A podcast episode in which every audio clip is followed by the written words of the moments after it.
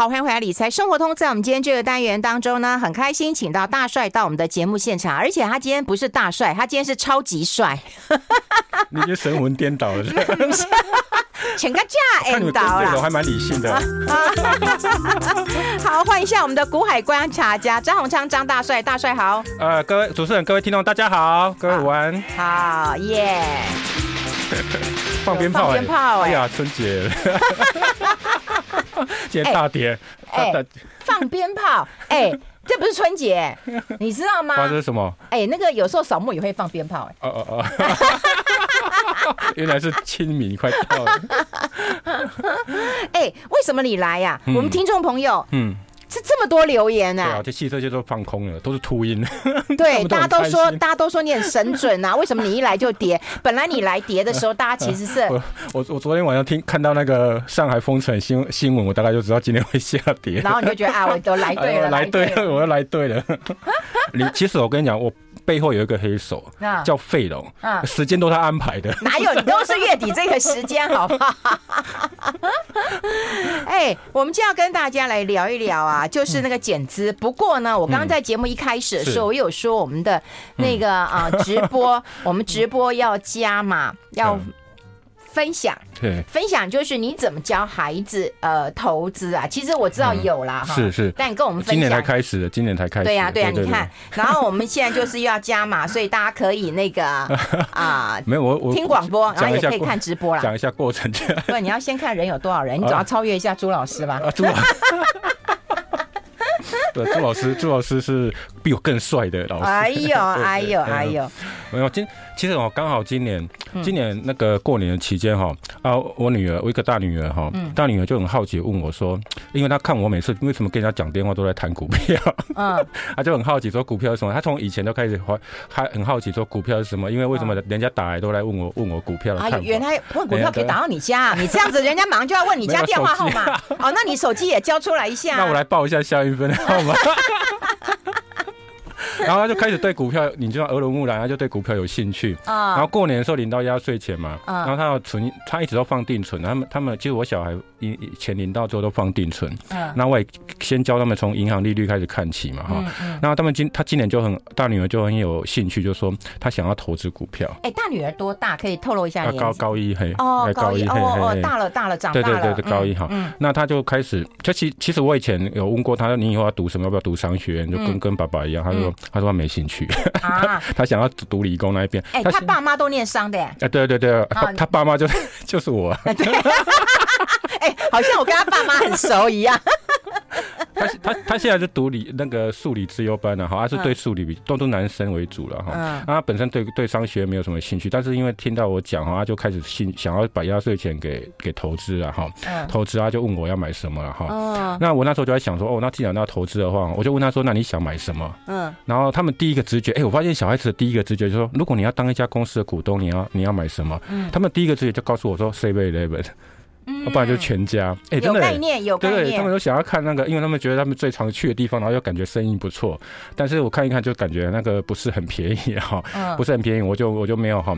然后我就想想说哈，要买什么让他第一次买股票会有兴趣哈？这很重要。对，不要让他第一次就心灰意冷。对，不要让他第一次就赔钱。他以后真的都钱都是放放放铺满。嗯嗯。对啊，然后我。他很喜欢打棒球，他女孩子很特别。嗯，我那大女儿从小就喜欢打棒球。嗯，她现在参加棒球队呢，全部的棒球队只有她一个女生。哎呦，聪明啊！她就喜欢打棒球。看大家对她多好啊！后来我就想说大陆哥，哎，最近很红哦。最近很红哦。有没有？他有棒球场嘛？好，练习棒球场。对。那我想说，哎，那买他有兴趣的股票，让他去观察，可能会比较有兴趣。后来我就看一下大陆哥的财报哈，哎，我就打消念头了，我就说不要好了，我要说不要了哈。后来我最后帮他选定一只，嗯，啊，就利用俄乌战争的时候就帮他选定一只。嗯、这次我们在前年的时候曾经在节目上提过，嗯，那时候我们把它取个外号叫“黑色甜甜圈”。啊，我知道了，某一家公司啊，嗯嗯，啊，比较小间的那一间呢，对。然后那个我就那时候我就告诉他说啊，后来我还教他怎么看 K 线，就四个元素嘛哈，嗯、开开收高低啊，怎么画 K 线，让至少让他看得懂那个价格波动的、嗯嗯。高中可以啦，哎，可以可以，他会很快就领略，因为他他他也学对数理比较有兴趣哈。嗯。然后我就告诉他说哈，你看哦，这家公司呢，从去年开始跌的时候呢，过程当中非常斜率非常的陡，你都不要理它，因为它还会再继续跌。嗯嗯。然后等到跌幅的时候开始慢慢趋缓的时候，你可以开始关心它。嗯。然后接下来开始走平缓的时候，开始做整理的时候呢，你按你讲你早点敢听啊。五，你的看你 K 线啊，看他 K 线啊，你看那 K 线。你画费龙那个脸哈，哎，口罩拿下你就知道他有多迷惘。他有乌鸦飞过去的。反正我们就是股票下跌的过程当中哈，大家大家如果参与投资，大家都知道，它下跌过程当中会先跳急跌嘛哈，然后你会一开始不知道原因，然后慢慢跌之后，那它的跌势会趋缓，然后趋缓之后会开始做一个躺在地板上一个整理的一个平台，然后做一个平台之后呢，平台之后呢，我就告诉他说，哎，你看到这个平台就表示它的卖压已经差不多快要啊结差不多结束了哈，但是你还是不能进场。最后一个很重要的测试，我刚才讲三部曲嘛哈，斜率要要平缓，然后第二个要整理过，第三个最重要最重要的就是要利用利空去测试它还会不会继续下跌。哦，刚好这一次俄乌战争，他也知道俄乌战争嘛，对对对，俄乌战争经过它俄乌战争大跌，不是台股跌了一两千点嘛，有有有，它都没跌。哦，我就说，哎，那就经过利空测试，表示真的卖压该卖都卖了，我就帮他过年后帮他开户，然后买这一档股票。嗯，哎呀，那时候。哎、欸，我刚查了一下报酬率，它现在是哎、欸，今天还涨了二点五趴。哎，今天今天大跌，今天大跌五一百五十六，就完了。所以它还逆势逆势上涨哈，逆势上涨，对啊。那报酬率多少？它现在是六趴，最高到十趴嘛。那最高到很不错，最高就涨十趴嘛哈。啊，我女儿也蛮好玩的，我就告诉她说，哎、欸，你看到这个，我一开始第一个她讲说，我帮你买可以，但是你要答应我一件事，不能不能看盘。她她第一直觉就问我说，能不能看盘，能去哪里看股价？嗯，我说没关系，你。因为我一直我第一个念头就教他说哈，我第一个念头我不要让他当投资，也不要让他投机，我要让他当股东。所以我是其实要训练他说怎么去观察一家公司的呃的那个循环。好，所以我一开始就想教他股东会或除夕，在今年的哈，然后认识一家公司。你看有个富爸爸多好，直接叫女儿当股东啦。我们先休息一下，进一下广告。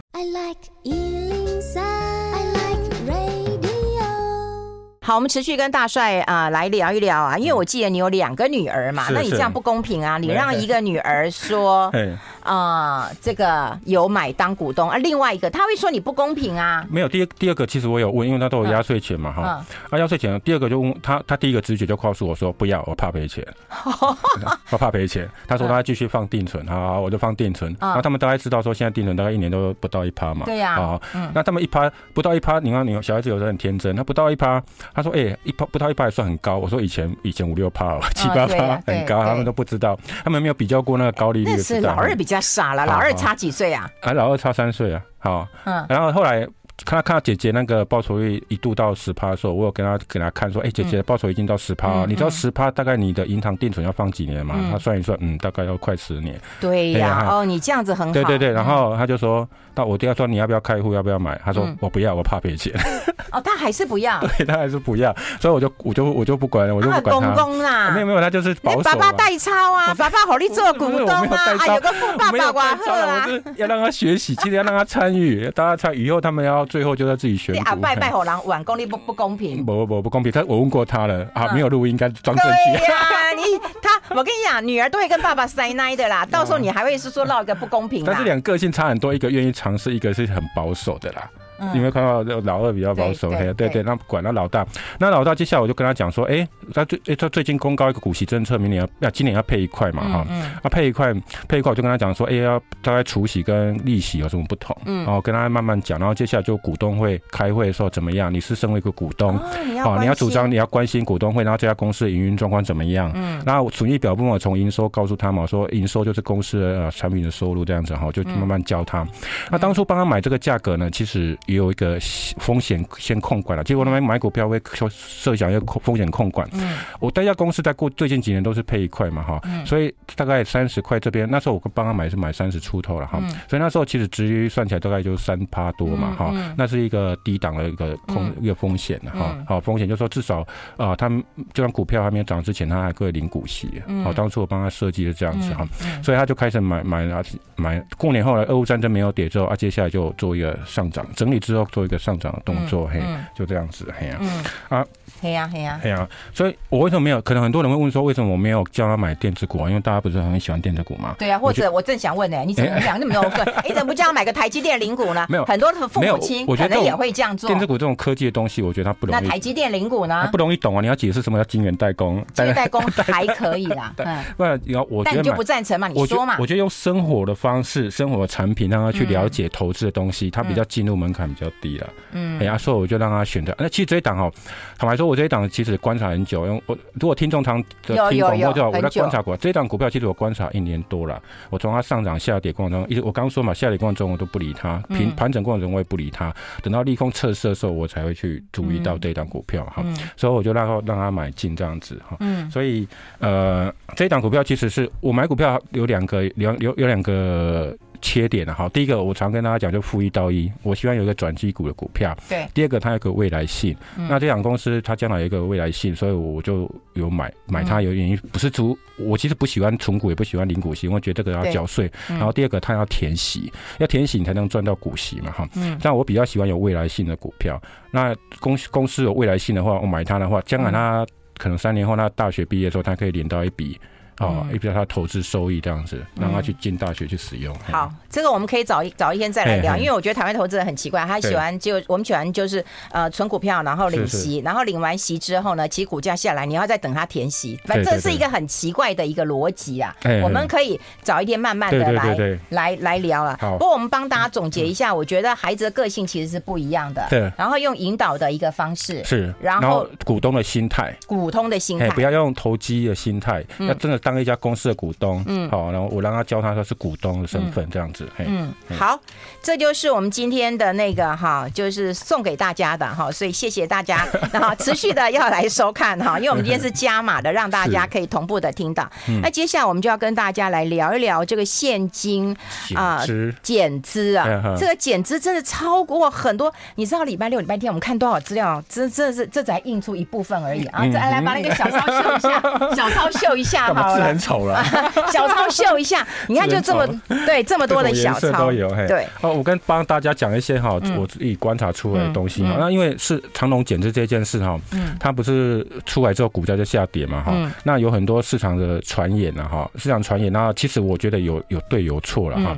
那我会讲一些可能大家在在媒体上面或其他没有看到的一些看法。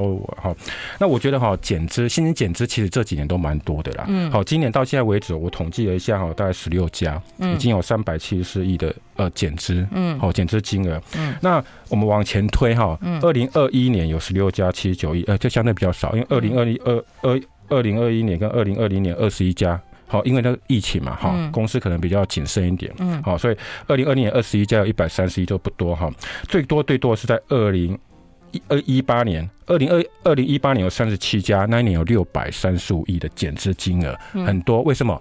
那一年为什么很多？有一个红海，嗯，那时候不是史上也是史上第一次减资吗？红海减资两块钱嘛，哈，那时候红海自己就赚了三百四十七亿的减资，哦，好，那三百四十七亿的减资呢，这件事情就惊动了所谓的立法院的立委，嗯，好，那时候立委就开始质询，那时候经管会就说。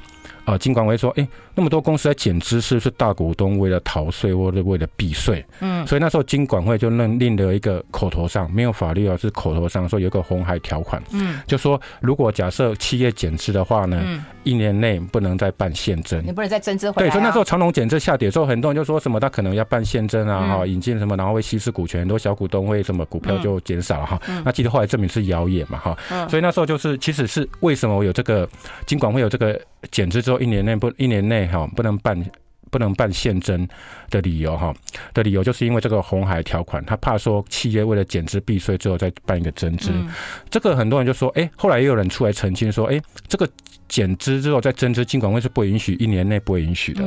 好，这个也讲对一半，这讲对一半，为什么？因为呢还是有个漏洞，为什么？它可以办私募。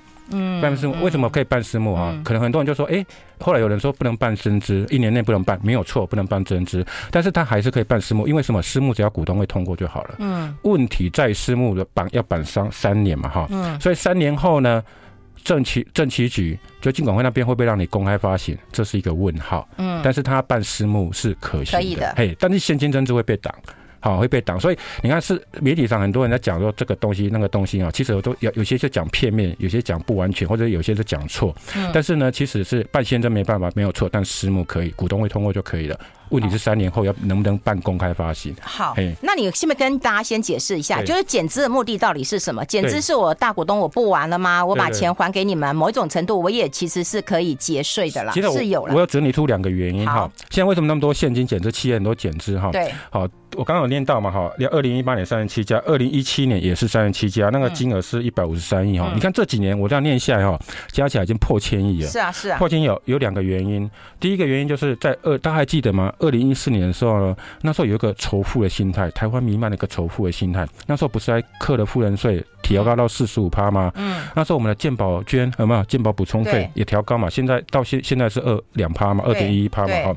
然后另外呢，我们的可扣抵税额减半，那时候也被废掉了。嗯。本来。可扣抵税额后来减半，后来被废掉了哈。所以那时候呢，因为这样的原因呢，让很多有钱人或甚至大股东，嗯，他需要缴更多的税。对，好，所以那时候这个是一个原因，就说叫大股东要说要缴更多税的时候，他开始动起什么现金减税的念头。嗯，他开始要减税，这是一个背景。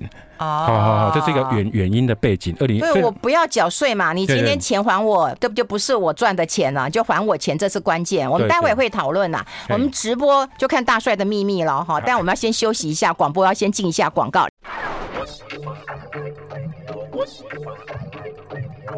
好，这里是阿拉 Radio 中广流行网，欢迎再回到理财生活通第二个小时的节目现场。我们现场的特别来宾呢是我们的股海观察家张鸿昌张大帅。我们持续跟大家来聊聊减资的问题啊。嗯、那我们呃直播也同步在进行，有很多人在直播上问我们的问题啊。我们待会会在呃我们的广播空档的时候啊回答给大家，因为我们还是要让大家知道说，哎，有时候人家看我们直播呢会说，哎，你怎么跳来跳去？你怎么又回来？啊，因为我是做广播的哈，就广播的听。重要，这个很流畅的听下来，但也有很多人在啊、呃、这个直播上问我们问题，比方说问大帅说，哎，你刚才帮小孩买 ETF 就好啦，你为什么？那待会会回答啊，待会会来回答。是，不过我们先谈到减资啊哈，那减资的话，说实在的，刚刚讲历史背景，在二零一四年的时候，那个富人税啊，健保补充保费啊，所以大股东当然就哦钱太多了，缴税缴很高啊。对，你会发现减资哦，现金减资的加速开始增加，明显增加，刚好跟这个税法修正的时间刚好不谋而合。嗯，所以就那时候的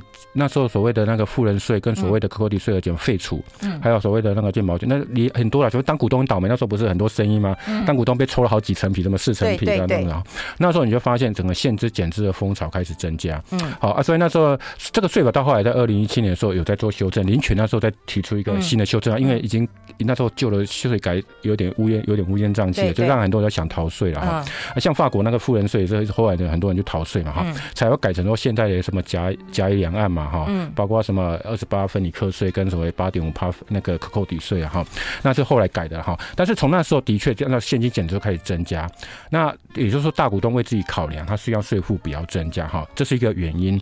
那静因是什么呢？应该恭喜我们的上市柜公司的赚的钱越来越多。嗯，好，你看他今今天一个讯息，我直接讲今天的讯息就好了。今天就说预估哦，我们今年的那个股息可以到二点八兆。嗯，好，有没有？去年获利可能到四点二兆。嗯，四点二兆哈。嗯，那其实我们哈刚好这个时间点也不谋而合，上市柜公司的股息呢，配发的股息呢，也就是说获利。获利增加之后呢，然后配的股息超过一兆元，刚好从二零一五年开始哦。那时候二零一五年我们的股息的配配发呢就一点零四兆，嗯，然后接下来就一直开始增加一点一一兆，有没有？到二零一九年的时候已经到一点四四兆，到去年的时候一点五六兆，到今年已经会带到两兆多了，表示这个上市贵公司的钱。非常多，多到哈配股息以外哦，他还需要一个做现金减资，因为现金减资，他配配太多股利的话，要缴很多税。在大股东有钱人来讲的话，所以他就要做做现金减资来搭配。那我随便找了三家公司哈，你会发现他账上的现金真的这几年来哈狂增加。第一个就是大家都知道台积电，嗯，他在二零一四年的时候，他账上现金是多少？三千五百八十四亿，嗯，他现在是多少？一兆。一兆。好，我们在讲红海，红海呢那时候二零一四年它的账上现金多少？六千七百九十亿，它现在多少？一点零六兆。哦，五追吧？好，都是电子股嘛。我们找一家台泥哈，一一零一代号，好来那个填填签字第一号。台泥呢，那时候呢二零一四年它的现金多少？三百零五亿，嗯，它现在多少？九百一十一亿，连台泥水泥股它也多到爆炸，所以你会发现这几个上市公司，我们这几年来台湾的景气非常好，包括贸易战的代表订单，所以我们很多上市公司的钱非常多，通通配股利的话呢，可能对大股东来讲赋税太重，所以他就通通诶搭配一个现金减资，所以这个现现金减资的风潮就这从这时候开始哦，二零一四、二零一五年开始慢慢增加，嗯，好，到今年。好，在到今年为止啊，包括长隆，好，还有前几年国巨，嗯，好，国巨很风行的样，好，所以先减这个风潮，就是因为这几个原因所造成的，嗯。嗯。哎，那这样蜂巢，呃，这个造成之后，但是对大股东来讲是有好处的，对不对？我就把钱还你们。对。那有没有隐隐约约透露出一些不安的讯息？比方说，嗯，你看台积电为什么不配不把钱还给我？哎，他还要资本支出啊，对，他还要买设备啊，对对。那其他人。把钱还给我是怎样？你你不还呐、啊嗯？有些有些上市的公司哈，它配很多现金，是真的有赚到钱，嗯，好赚到钱哈。但有些公司其实就是为了炒股票，有些现金增长。我们待会会讲，我们现在讲一下那个现金整资险资有三种哈。嗯，你会发现好像。国巨哈，在二零一三年开始，然后在四次减资，包括今年第五次哈，把股价从三块炒到一百一千三，不要说炒好了，刚好就抬，又涨到一千三百块哈。他做一个很良好的示范，良好吗？对其他老板来讲，啊，其他老板会怦然心动哈，他就会想说，哎，这个减资好像。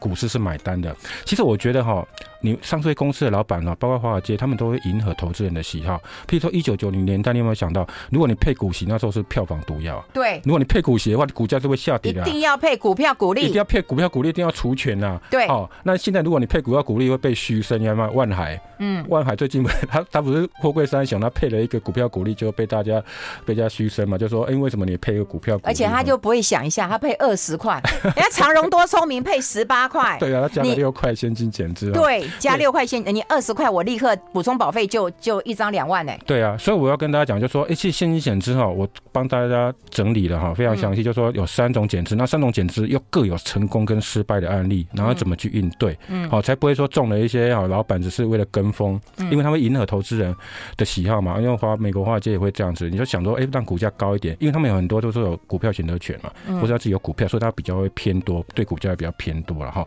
那我想。我们现金减资流的后面讲哈，我们先讲一下之前最常见就是亏损减资。嗯，好，其实我必须先先讲这个减资之前，先跟大家讲一下哈，现金减资，不管是现亏损减资还是现金减资，还是所谓的库藏股减资这三种啊哈，不管是哪一种减资哈，我必须跟大家先建立一个观念，就是说它只是财务上的一个操作，对了，它不会。对本业有帮助，好，不会有影响哈，它只是一个财务数字、财务比率的好看。如果现金减资或是怎么减资的动作可以让整个公司大好的话，那每个公司都去减资就好了，就不用经营本业了嘛，哈。所以最重要还是基本面，这个大家先建立好。那它的减资是一个财务游戏，我们必须看穿它的财务游戏，说，哎，它到底在玩什么把戏嘛，哈。那我们先讲一个第一个亏损减资，又有成功跟失败的哈。那我讲我这边整理出来之后，亏损减资哈。最近最成功的就是玉龙嘛，裕隆大家记得吗？二零一那个玉龙嘛，好，记得后来跟鸿鸿海合作电动车哈，玉龙大家记得吗？二零一九二九年的时候，那一年不是亏了十六块吗？嗯，他那时候呢，作为除了除了那个除了那个亏损以外呢，他还做了一个什么亏损减资的动作，把股本从一百五十七亿变一百亿。有没有？那这时候呢，他本来那个那时候累积的亏损呢，有两百三十九亿。后来因为这样子的亏损减资之后呢，他的累积亏损账上剩三点六亿，负三点六亿就是亏三点六亿啊。哈，他那一次呢，股本从一百五十七亿变一百亿之后，所以亏损简直就是拿股本去填补那个之前累亏的东西啊，就在会计上是这样做的哈。所以呢，他那时候从呃。二零一九年 EPS 那时候负十六点二四元之后呢，嗯、经过那一次减资之后，接下来什么脱胎换骨了嘛？因为他已经把那个呆账打打掉了嘛，对对，所以接隔年就赚二点八，去年就赚四点八二，有没有？他就是一个很成功的亏损减资，他也痛痛定思痛，把整个。烂账跟呆账，好，那这减那部分都打掉之后呢，就把就把整个获利呢，就这后来的整个获利就拉上来了嘛，哈，因为它其实很多子公司的土地都还蛮值钱的，对，所以呢，二零一九年那时候亏损时候没有配配息，二零二零年就要配一块，好，到去年今年准备配一点五元，这就是一个很成功的案例，它股价也从十四点四最低啊涨到最高五十三块。嘛，嗯，好，所以这个是一个蛮成功的案例，哈，嗯，那另外一个我们看到一个就是。借壳经由亏损减持借壳，这个我要提醒大家，这是又另外一个不一样哈。像有一有一家公司叫以前卓越，嗯，哦，他是做光纤的，嗯，哦，卓越这家公司哈，他那时候后来被被一家公司借壳，叫做成立数学，嗯，有没有成立补习班这一家这一家公司？哦，没有，对，被借壳。那时候文教股很热啊，这种公司我们都很少。哎，对对对对，被借壳公司你会去？对，但是我你会去看他吗？不，那时候很热啊，它从零，我跟你讲，股价从零点七涨到三百四十六块啊，哇啊，然后成立补习班，那都有特定人在玩啊。对对对，那我要跟大家讲的是说哈，它它减资呢，这个亏损减资就是大家我要提醒大家注意的，它虽然后来成功了，但是你不能去参与，为什么？因为它减资的幅度是高达百分之八十，你几乎所有的原有股东几乎都是被抬出去，就说你几乎股票都已经稀释到没有了嘛哈。对。那后来他引进私募，就是成立。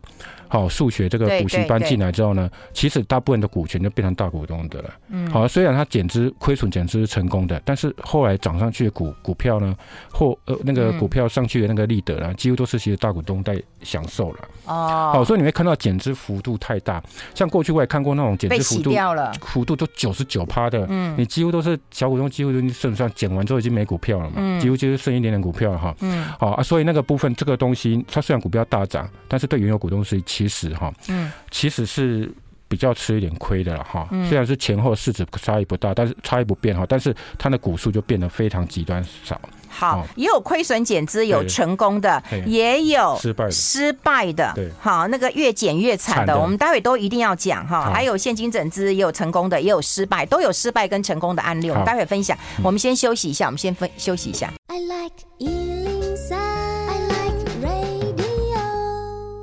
好，我们持续跟大帅来聊了。但我们刚刚讲过，就是减资类型不一样，然后有成功有失败。我们多举几个例子跟大家讲。刚刚讲成功的像是玉龙，不过你刚刚讲一个重点啊，玉龙它有土地啊，它有本业啊，子公司都很赚钱嘛哈。你知道玉龙，另外一个玉龙九九四一玉龙，还有中华车嘛哈，这些很赚钱哈。所以它后来就很快就转亏为盈了哈。所以那时候其实急跌，玉龙急跌的时候是一个买点嘛哈。那时候就是刚好我有看到那个机会。那另外呢，我刚讲一个主业，就是那时候文教文教股非常热，包括三倍德有没有？那个大地 KY 那时候很。很热，嗯，所以那时候成立这个补习班，刚好也搭上这一个借壳的上市。但是你要注意到，它那个减资规模实在太大了哈，几乎后来上涨，股票上涨都是大股东获得利益了哈。那我们讲一下失败哦，所谓失败就是它亏损很久了，但是呢，越减每次透过减资呢，其实是为了不要让自己下市或下柜，但是呢，它都一直持续亏损，越减越惨啊，好，越减越惨。我们刚讲大鲁格啊，最近很多人都去买，为了那个两千八百块纪念品啊哈。啊，那时候我不是为了，因为我常带我女儿，我带我女儿去打棒球。嘛，练习棒球，然后那边有投球哈啊，但那时候大鲁阁，因为我他哈，他其实在二零二零年有时候有减资过一次，是五十五十五点三趴。他为什么要减资？是因为他一一直都在亏损哈。他几乎我跟你讲，他我这边有查，他连续有二零一三年以来哈，连续七年亏损了哈。到二零二零年的时候，好不容易打平，几乎没赚了哈，就损一两平。可是到二零二一年的时候，又亏两块。要大概到可可又亏两块，所以呢，他他其实是一个一直以来都没有赚钱的一家公司哈。然后他上次配股利的时候是二零一二年配四块，嗯，股票股利不是股息哦，因为他可能配不不是不是不是太多现金可以配啊，或者考量到公司的资金运用啊。然后在二零一二年的四元的股票股利之上一次的股利是什么时候呢？嗯，一九九八年。配一点八元也是股票股利，所以其实长期持有对他来长期股股对股东来讲，长期持有的话，跟我讨不到什么太大便宜，而且会被减资哈。啊，为什么他会一直减资？就是因为他一直都在亏损嘛哈。所以他股本就我就发现他从十六点八已经减到剩七点五亿嘛，也是用股本去。填补那个亏损嘛哈，然后减资之后，你的每股净值会上来，就避免全额交割或下市嘛哈，所以它一直一直都是呃长期来讲没有经营的非常好的一家公司了哈，所以我们我们当然期待说他能够棒球场一直 一直，不然你 你女儿没办法打棒球，你就这么小小的心愿，希望他好好经营下去。OK，那这波上来啊，大家有没有注意到，其实大股东申报总量股票。你们要从十一块涨到二十一，涨一倍是哦。对，其实大家有在降温的味道哈，还变成警示股。哎，我好久没有看到警示股。上次我们看到警示股是货柜三雄，对，有没有被关紧闭？是货柜三雄的时候，然后这一次呢，它也被关紧闭，五分钟成交一次哈。嗯。那接下来还有一档股票也也是大家可能都一定都去玩过，就是建湖三世界了。嗯。有没有？它也是长期亏损。然后它在二零一三年的时候曾经减过六十四十六趴，好四十六趴哈。那时候因为它累计亏损二十二亿，所以它就做一个。呃用股本来弥补亏损哈，来做一个减资的动作哈。二十二亿那时候减完之后呢，它的累亏就剩下一点四亿，一点四亿。那我最近我看他最新的财报又回到。亏损二十亿了，哎，就表示什么？他都一直没赚钱嘛，所以他累计亏损又开始又回到原来的样子了，所以他也一直没有呃没有改善哈。那现在净值剩一块一一点八六元，你看它就是就嘛就是股价剩那个。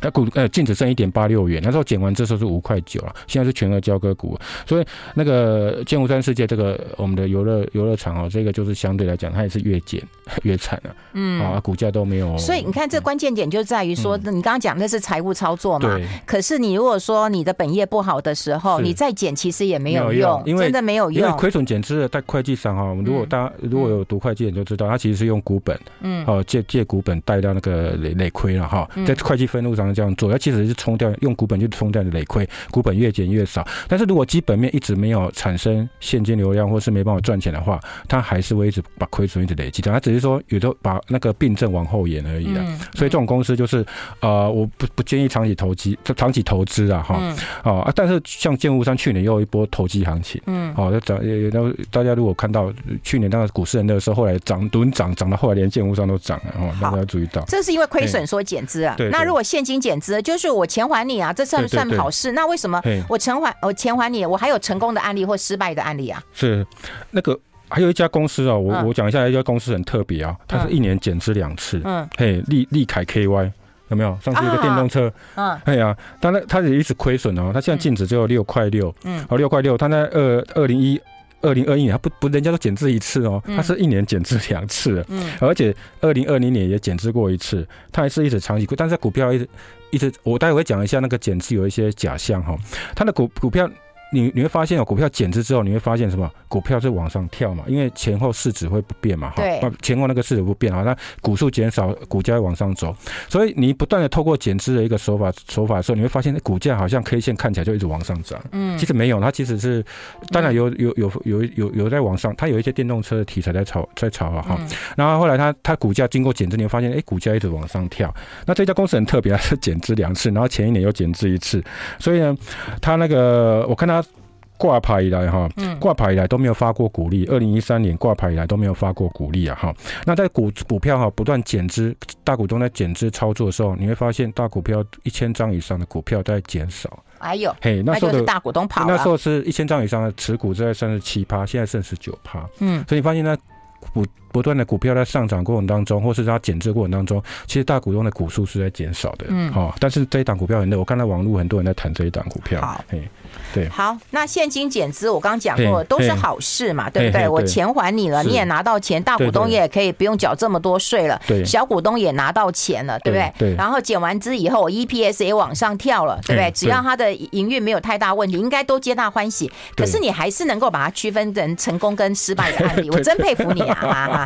好，那就跟我们讲解一下，就是成功的跟失败的。好，那个现金减资哈，就是。最成功的，我们就讲鼻祖哈，在台股史上是鼻祖是金华酒店。哦，还不是国巨哎，国巨只是后来把它发扬光大。嗯，好，我们讲那个金华酒店在那个二零二二二零零二年，嗯。啊，那时候减五块。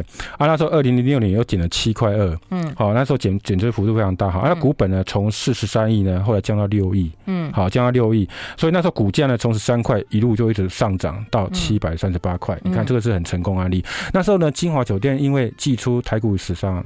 首次那个现金减资哈，所以那时候很多市场就是趋之趋之如鹜，就说很多连外资都心动了，嗯，所以那时候外资还那时候还出很多报告，就说，哎，那个账上现金很多，应该也来学一下金华酒店那个减资啊，包括什么台积电、联电啊，那时候宏达电还不错啊，就是你要减资啊，你看时间差不多啦，哦，好，要干嘛？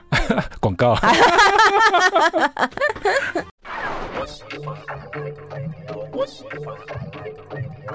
好，欢迎回来，理财生活通，我是夏云芬，在我旁边的就是我们的张大帅了。我们要跟大家来聊现金减资的鼻祖是晶华了哈。那晶华当然带动这样的一个呃风潮了。嗯、然后国巨是受到它的影响吗？哎，国巨是后来自己国，我我我国巨是后来自己那个、嗯、那个我们董事长哈，董事长自己有规划很好的一个、嗯、一套一整套，大家看到只是现金减资哈。嗯、那我我我先最后提一下那个晶华酒店哈。嗯、大家以为晶华酒店它做一个很好的示范。嗯可能大家都没有注意到，为什么他要做新建？其实呃，我如果我们做投资哦，你一定要注意所有的决策哈，你一定要想这个决策对大股东有什么好处。你不要以为大股东会对你很好，他会，你不要以为大股东真的对你好，所以要做这个决策。没有，你要说这个决策对大股东有什么好处，你要设身处地去想哈。当初金华酒店为什么会做这种大量减资呢？因为那时候的。呃，那个大股东呢，他本身呢，他们持有百分之七十，嗯，所以他们那时候因为现金减资获得了不少现金回收。哦，钱先拿回来。哎，他拿很多回来。那时候主张。包装了一个呃，就讲了一个一套口号，就说轻资产嘛，哈。嗯。但是其实那时候拿到现金最多，其实就大股东本身，嘿，而且不用缴税，啊，就所以所以你要知道，那个所谓投资很多是跟利益有关的，就是说你要想到大跟大股东利益有什么好处，嗯，好，他会做这个决策，好好啊，你说照顾小股东，那个是有时候是新闻稿在写的，想太多，想太多哈，想太多。好，那国巨为什么说他会做那么多现金减资？大家以为说他制造一个假象，就是说你觉得说他从三块涨到一千三，你会觉得哎，国巨是靠现金减资上去？不是，其实我们的陈太陈董啊，他做了一系列配套措施，包括什么？他去并购，因为那时候被动元件之前都是每年叠加十到十五趴嘛。嗯。他那时候除了现金减资，那如果如果他单纯只做现金减资的时候，国巨根本不会涨那么多。嗯。他为什么？他还另外去整顿的所谓产业秩序，他去并购，减少所谓彼此之间杀价竞争的情况。嗯。好，所以他除了现金减资让自己股本变轻以外，他另外还配套就说赶快去并购同业，而且。疯狂的病有没有？而且我觉得他这个天时地利，因为那时候也是讲涨涨价、涨价、涨价，被动元件涨价、涨价。因为他他自己首先抬价哦，而且他还逼日商跟进啊，所以他他其实是很厉害，整套的做法。大家只注意到目光焦点，只看到说，哎，我们的陈陈董事长做了很多现金减资，什么五年四次，然后今年第五次。嗯。但是你没有注意到他背背后所谓产业秩序，他也经过一个整顿，而且由他去影响影响整个产业，让整个产业去。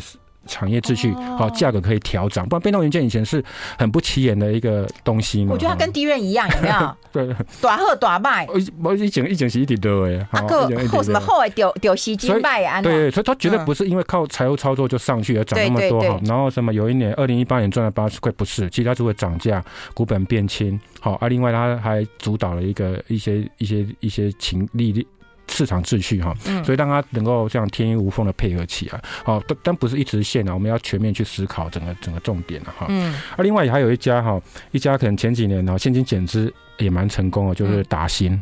达欣的话，你可能大家不认识，但是你从小都有穿过他的做的雨衣哦，对了，因为达新牌雨衣哈。嗯，达新呢，他本来本业也不赚钱哈，那本业不赚钱，可是也过得去。但是他前两年就把台中的土地然后做处分，那块土地本来炒作好几次，每次都拿来炒作。嗯，后来他卖掉土地之后呢，哎，他也很多现金入账嘛哈，他连续两年做了减资嘛哈，像二零二零年他就减资了三块，加配息三点六五元，就那一年就股东拿了六点六五元。嗯，二零二一年呢，他分半年上。半上半年、下半年各配息四块，全年八块，然后减至二点八五，全年就拿到股东就拿到十点八五元。好啊，他那时候股价呢就从二十四块涨到将近九十块。嗯，它也是一个现金减资哈，现金减资，然后它是因为处分土地，嗯，啊这个部分也是因为大股东可以做个节税的动作嘛。对，好要搭配啊，所以有时候你会发现很多公司哦，它现在如果有做一些大笔收入、业外收益的话，嗯，他常常很喜欢用现金减资，嗯，啊来来来来获得自己的股的股利哈，嗯，还让就作为获得金额获利的哈，这个达信就是另外一个 style 一个一个方式，一个一个一个样板哈。对，有很多人一直问我们减资是什么意思。待会等到直播中间，就是我们广播进广告的时候，我会跟大家做一个简单的一个说明了哈。但你把那个长荣的现金减资当成是失败的案例，还有这地价跟来下下呀。是因为股价已经反映了。对啦，哎，股价反映了。今年这个题材其实已经不管用了。我我大家注意到，今年的现金减资这个题材，在过去四五年呢非常管用哦，包括国巨把它发扬光大。可是在今年减资，你会发现哈，我做了一个统计哈，到现在为只。有有十十六家嘛哈，十六家宣布现金减资哈，你会发现什么？八家第一时间反，八家是上涨的，有七家是下跌的，嗯，好，还有一家是根本没动的，因为它成成交量只有十几张，那不就一半一半？对，所以现金减资到今年为止，这个题材已经被人不管用，所以以后不要认为说现金减资这个题材，过去几年好像已经大家好像现金减资就赶快上涨，可是今年大家的投资市场已经不太买单这个题材了，嗯，所以呢就变成说，哎。这个长龙，我为什么刚刚说他是大股那个哥哥派失算？嗯，好，他失算就是说他没想到现金减资呢，寄出来之后呢，股票的反应是下跌的。哦，股票是下跌。不然他以为现金减资之后股票还会带大涨吗？我待会会讲一下股权结构。不然他大股东先卖啊。我我埋埋后梗，就说长荣为什么？经营权之争跟这个现金减资，哎，那他为什么不叫那个台？是台华吗？是不是？哎，台华。那台华就就修修卖波一级嘞，已经不会掉。对啊，你你要那个是不是先给他打个招呼啊？就台华先，哎，他以前是不是讲过什么一张不卖？他讲的嘛，对不对？现在一张不剩。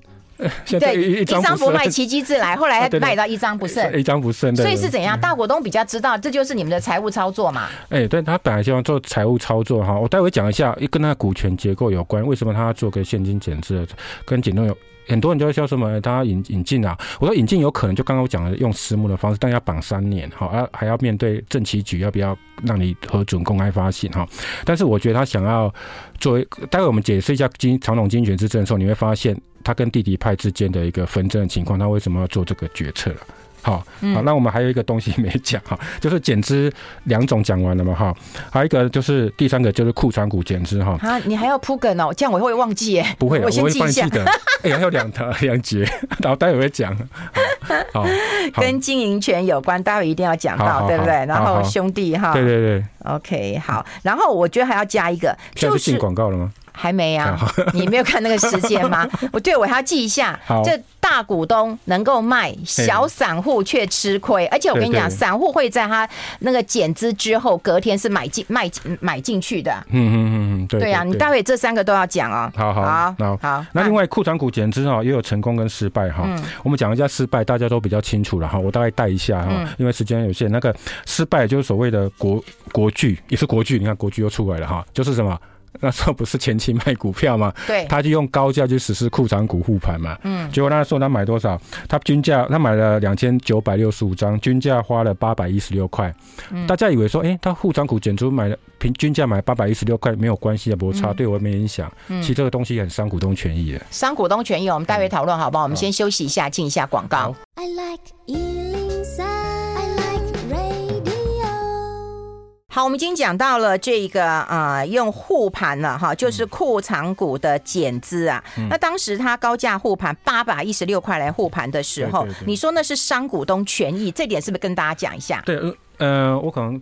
讲讲一下哈，就是说你买的股价买回来库存股的价格哈，低于你每股净值的话哈，在会计上的话，在会计上的，如果你股票注销的话哈，你到时候因为超超过那个部分哈，你要去冲掉那个保留盈余，嗯，好，冲掉股东权益，所以你股东权益其实是减损的，嗯，好，这部分，所以你只要高于净值去高于净值去买的话，其实到后来都会。呃，对你的股东权益是伤害的。然后这东东西本来以以以后是可以用来配息啊，哦，讲要来配息。但是因为库存股你买高价哈，然后到时候这个冲掉之后，你其实你会减少，又对长线股东其实是很不利啊。可能短线股东就不关心这个了哈。那当初国巨就是因为这样高高价就护盘，然后后来有促销，我有查，他后来有促销。那宏达电从一千多块跌下来的时候呢，也是一样，它护了，像二零一一年就护了三次嘛哈，然后每次都买一万张，第三次是买六千九百一十四张，然后它的均价就从八百五十块买到七百五十七，又买到。五百四，这到后来跟接下来股价比起来都差差很多了哈。你不要以为说这个东西好像跟我无关痛痒，但是对长线股东来讲，其实是一种伤害。嗯，好，那我们来讲一下成功的例子，就是成功例子就是联电。嗯。联电待这一波大涨的时候呢，其实大家可能没有注意到哈，它从二零一三年到二零二零年哈，几乎几乎每年都在库存股减资，嗯，而且因为它那时候股价几乎都在都在十块跟十五块之间波动，嗯，那它的净值我刚刚提到，它的净值其实那时候将近二十块，大概十八块，所以它是低于净值买回来，也就是说这家公司的净值是十八块，它买十五块回来的话，其实它其实对股东是相对有利，会提高所谓的呃。股东的权益，那他就跟国巨刚好相反嘛，对不对？对对啊，那对，就刚好相反哈。二零一三年、二零一五年、二零一六年、一八年哈，一八年还两次哈。然后二零一九年哈，联电每年都买二十万张库藏股。嗯，好。然后另外那个二零二零年的时候呢，本来要买二十张，二十万张，后来买十点五万张。然后这部分他就没有注销了，他直接叫什么让。一起主管认股票，嗯，认完之后呢，股票就大涨了，嗯，那个半导体的景气就来了，哦，啊，所以你会发现，哎、欸，大股东，哎、欸，真的蛮会认股票的时机还蛮好的，哎、欸，所以我刚刚觉得总结成功与 失败以外，就是本业，对，然后景气是。是不是很重要？对，所以不管我刚刚提到三个减资哈，嗯你不管哪一种减资哈，你都是要还是要注意一下基本面，因为这是财务操作。但是财务操作呢，其实只是会计的一种所谓的账账账面的改变而已哈。但是基本面它到底好不好？嗯，好，你还是要去看，还要去看哈，还要去看它基本面。如果当基本面不好，就像联电。那那时候一直都不好，就算他一直买库存股，对，没错，他的股本缩小哈，嗯，对股股股东有利。但是如果没有迎来一个半导半导体大行情的话，它也不会涨到七十二块最高了哈。对，好，所以基本面还是一个最关键的因素了哈。对，好，所以这个大家要注意一下，就说基本面还是一个最关键。好，好，那要回到这个长荣减资的疑云了吗？我我要跟大家讲一下那个长荣那个经营权哦，长荣真的是，其实长荣为什么种下今天的一个一个原因有兄弟鬩墙哈。从二零一六年长张荣发过世之后到现在为止哈，其实有两个原因啊。第一个是脾气，脾气。嗯。第二个是张荣发哈，他那时候分配股权的时候是很均等，所以弄得大家都谁也不服谁啊。啊，脾气是什么呢？你看张荣发在世的时候，你大家都知道嘛，他跟两任总统都闹翻了嘛。一个是李登辉，一个是陈水。他那时候个性对，所以我发现他儿子也都蛮像爸爸的，个性都蛮硬的哈。连他大哥在接受采访说，张国华在接受采访就说，他说哎。他用一个很很现代化的一个名词，他说每个兄弟都很酷。很酷，就是很有想法，所以他说很难相处，很难共事啊哈。所以就大家兄弟才会从二零一六年开始吵嘛，先大房对付二房，然后现在就变成哥哥派跟弟弟派在戏抢哈。那现在接接接下来就会有经营权之争了哈。经营权之争的话，我们现在长隆集团呢挂牌的有有我看有五家哈。啊，那个长隆钢，嗯，长隆钢哈，这是最新，他要提早改选嘛，六月十号要提早改选，本来是十一月改选啊。另外中在保，嗯，啊，另外龙运。好，长隆行跟长隆，哈，长隆这样子哈。那我现在看股权哈，我现在从股权，因为长隆国际在二月底的时候，那时候变天嘛哈，那时候割弟弟派突袭嘛哈。那我们来讲一下长隆整个整个控股在哪里呢？有三个，第一个它有它有的控股公司有两家，一个长隆国际，一个是巴拿马长隆国际海外的哈，就是讲这两家控股。另外两个基金会，张荣发文教基金会跟张荣发慈善基金会。第三个就是他们张家的儿子。他们都会均等股票，哈、嗯嗯，就是这他们的股权几乎控在这三个，所以要控制这些单位的话，几乎就可以取得经营权，哈、嗯。那我我来讲一下哈，那个这个所谓的挂牌公司呢，我来我就因为时间不多，我就跟大家讲一下哈。像长隆钢哈弟弟派，长隆钢跟中在保现在是因为长隆国际现在变天哈，所以现在我们把它归纳为弟弟派哈，所以现在长隆钢跟中在保是弟弟在股权上比较有优势，嗯，好。那另外龙运呢是哥哥。好，龙运哥哥，然后另外呢，长隆行跟长隆，我就要特别提出来哈。长隆长隆行的话哈，现在是大概均等，嗯，长隆行大概均等，一个哥哥大概十九点九一掌控股权，弟弟大概就是二十二点四四，这个加张国伟，就是张国伟他这这一个哈，总共二十二点好。那那个长隆钢铁就是接下来长荣长隆钢铁呢，它有四点二趴，所以长隆钢铁很重要，会影响到长隆航空哈。嗯，那长隆航空。剩下的百分之五十什么散布在外，百分之五十散布在外哈。嗯，好，那另外长龙长龙哥哥有十四点四趴，嗯，弟弟八点零九趴，所以哥哥比较占优势。嗯，好，有没有？他有多少在外？百分之七十，就是说散户啊外资他股权更大。好了，我讲到就是。哥哥为什么要用现金减资？嗯，他其实他必须取胜哈。如果接下来，因为明除了今年长隆刚要选举以外呢，剩下的公司都是明年要改选。嗯，明年要改选，他有一年时间做准备。大家还记得吗？在一月三号、四号的时候，张国华他有做一个信托，把股票一半，包括他另一半的股票都信托，他要征求委托书，这已经布局第一步了哈。第二个，他必须争取这百分之七十的认可，嗯，认可公司派嘛哈，认可公司派，所以他必须做一个呃。讨好的动作，嗯，他他必须讨好的动作，就是说他必须去让这些股东认同他，嗯，好，然后让认同他能够投票给他。所以这七十趴的选票，他除了征求委托书以外呢，他还要征求这些人的认同。所以认同很简单呐，他就股价先涨了，对，他就就可以认同啊。那投资人只相信这个。我们先休息一下，进一下广告，待会继续再聊。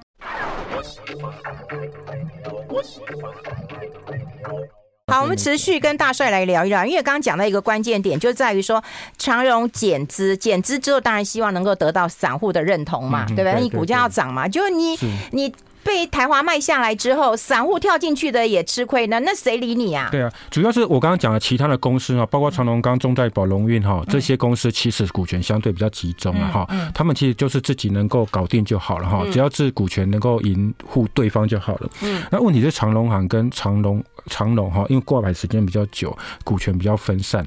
好像长隆行有百分之五十在外哈，在百分之五十在外，然后另外就是十大股东以外哈，然后另外长隆有百分之七十，尤其是外资哈，所以你必须在一些政策上或者是在决策上面，你必须让这些股东能够争取认同。所以从今年到明年的话哈，哦，我们忽我们先暂时忽略行货柜的景气了哈，货柜景气如果在这方面的话，他必须做一些比较有声的动作来争取股东的认同哈。那今天简直是他想寄出来想。说哎，跟你讲国巨有一些成功案例啊，哈、那所以他就认为说这个可也许哈，他就有机会哈争取哈。可是这部分呢，这部分它其实是失算了哈，失算。然后另外，当当然大家讲了说减资再增资哦，这我跟你讲过说是不行，金管会是不行，除了私募哈，私募一个漏洞以外哈，但私募要面对三年后能不能公开发行的一个一个问题啊，会不得已，我想大股东也不会最后不会用这一招了哈，不会这一招。啊，另外抬高价格的话。它抬高价格以外，那个抬高价格，将来那个减之后价格会到三百多块嘛？像大家估算大概到三百多块，对，所以它的筹码相对来讲有些当冲比较不容易嘛，哈，股权比较，所以将来如果它相对来做多的话，它它拉抬也比较，哦，就是说利多或什么反应的会比较比较方便嘛，哈，所以我相信它到现在为止会比较偏多啦，好，希望争取股东的支持，嗯，这样，嗯，啊，所以你觉得它会护盘吗？他怎么？他就是口水。我说他相对于比较正面的哈，但是大家并面对的货柜是明年跟后年的新船的下船会开始增加嘛哈。虽然有一些旧船会退出了哈，到时候要看一下景气有情况，还有第二季那个所谓的码头功能谈判的情况哈，啊情况。好，所以整理到现在为止，我跟大家结论说，减资的好处哈，呃，我大概给大家整理一下，有四个会上升，两个下降，两个假象。有两个操作空间，还有，嘿，四个上升是什么？EPS 会增加，为什么？因为股本减少嘛，所以 EPS 会增加。另外一个什么？每股净值会增加，嗯，哦，每股净值会增加。另外，ROE 就是股东权益报酬率，嗯，好，税后纯益除以股东权益啊，就那个公式就是税后纯益除以股东权益哈，这个 RO ROE 会增加，嗯，ROA 就是资产报酬率，嗯，好，这两个就指标是巴菲特很爱了哈，那就是资那个股税后纯益除以那个总资产哈，那这个部分啊，它都会增加，这四个会增加哈，嗯，好，而另外。两个会下降哈，第一个就是税负会下降，嗯、就是大股东你的税，好事啊，你的税负会下降哈。嗯。另外呢，筹码哈会会下降，就是筹码的凌乱的程度会下降。嗯。好，这是减资的两两降哈。嗯。两个假象。嗯。两个假象是什么呢？第二个 EPS 的假象，我举例哈。嗯。假设这家公司今年赚一千块。好，那假设它有一百股，EPS 是十块嘛，哈，但明年它的获利呢，从一一千块掉到五百块，嗯，好，但是它，减资百分之五十，变成五十股，嗯，除起来多少？EPS 是十块，哦，所以你会发现，哎，EP 其实它获利是衰退的，但是你会算起来的 EPS，哎，还是跟去年一样十块，哦，这是假象，嗯，哦，这是假象，所以。呃，长董在减资之后，它就算好货柜有一点不景气啊，嗯，你会发现 EPS 也是呃没有没有减少迹象，但是你要去看那个税后存益哈，嗯，税后存益这个是一个假象，嗯，第二个就是股价的假象，嗯，啊有没有？减资之后股股价会相对的上去嘛哈，因为你股票会变少嘛，对，然后我刚刚讲到一个 KY 公司嘛哈，它一直透过减资，那股票就会股价你就发现有一种看 K 线之后会一直上去的感觉，嗯，会有一种上去的感觉，这是股价的假象。好，股价假象，你不要以为它是一直上涨，不是，它是因为透过减资，在在二在在俄三的减资啊，让股价上去，好，这是假象。好，好，有两个空间哈，嗯，第一个就是它会有以后哈会有在。增资引进特定人的操作空间了哈，但是一年内不行。我刚刚提到哈，再要强调就提到哈，这个金管会会盯哈，这是红海红海条款。